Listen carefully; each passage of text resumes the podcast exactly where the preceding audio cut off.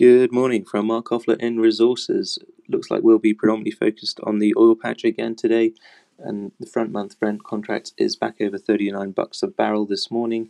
There's a few competing interests playing out here at the moment. On the one hand, you have concerns around a second wave of COVID nineteen with spiking cases in Beijing and then Arizona and Florida in the U S.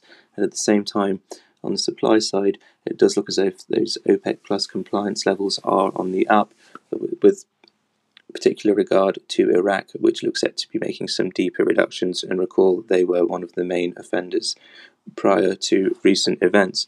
Also worth flagging a note out from Mark Wilson on Premier Oil, where he is increasing his price target ninety-three percent to fifty-eight pence a share. This remains one of our top picks in E and P, and we think that the outlook is looking incrementally more positive, having renegotiated the acquisition terms with B P.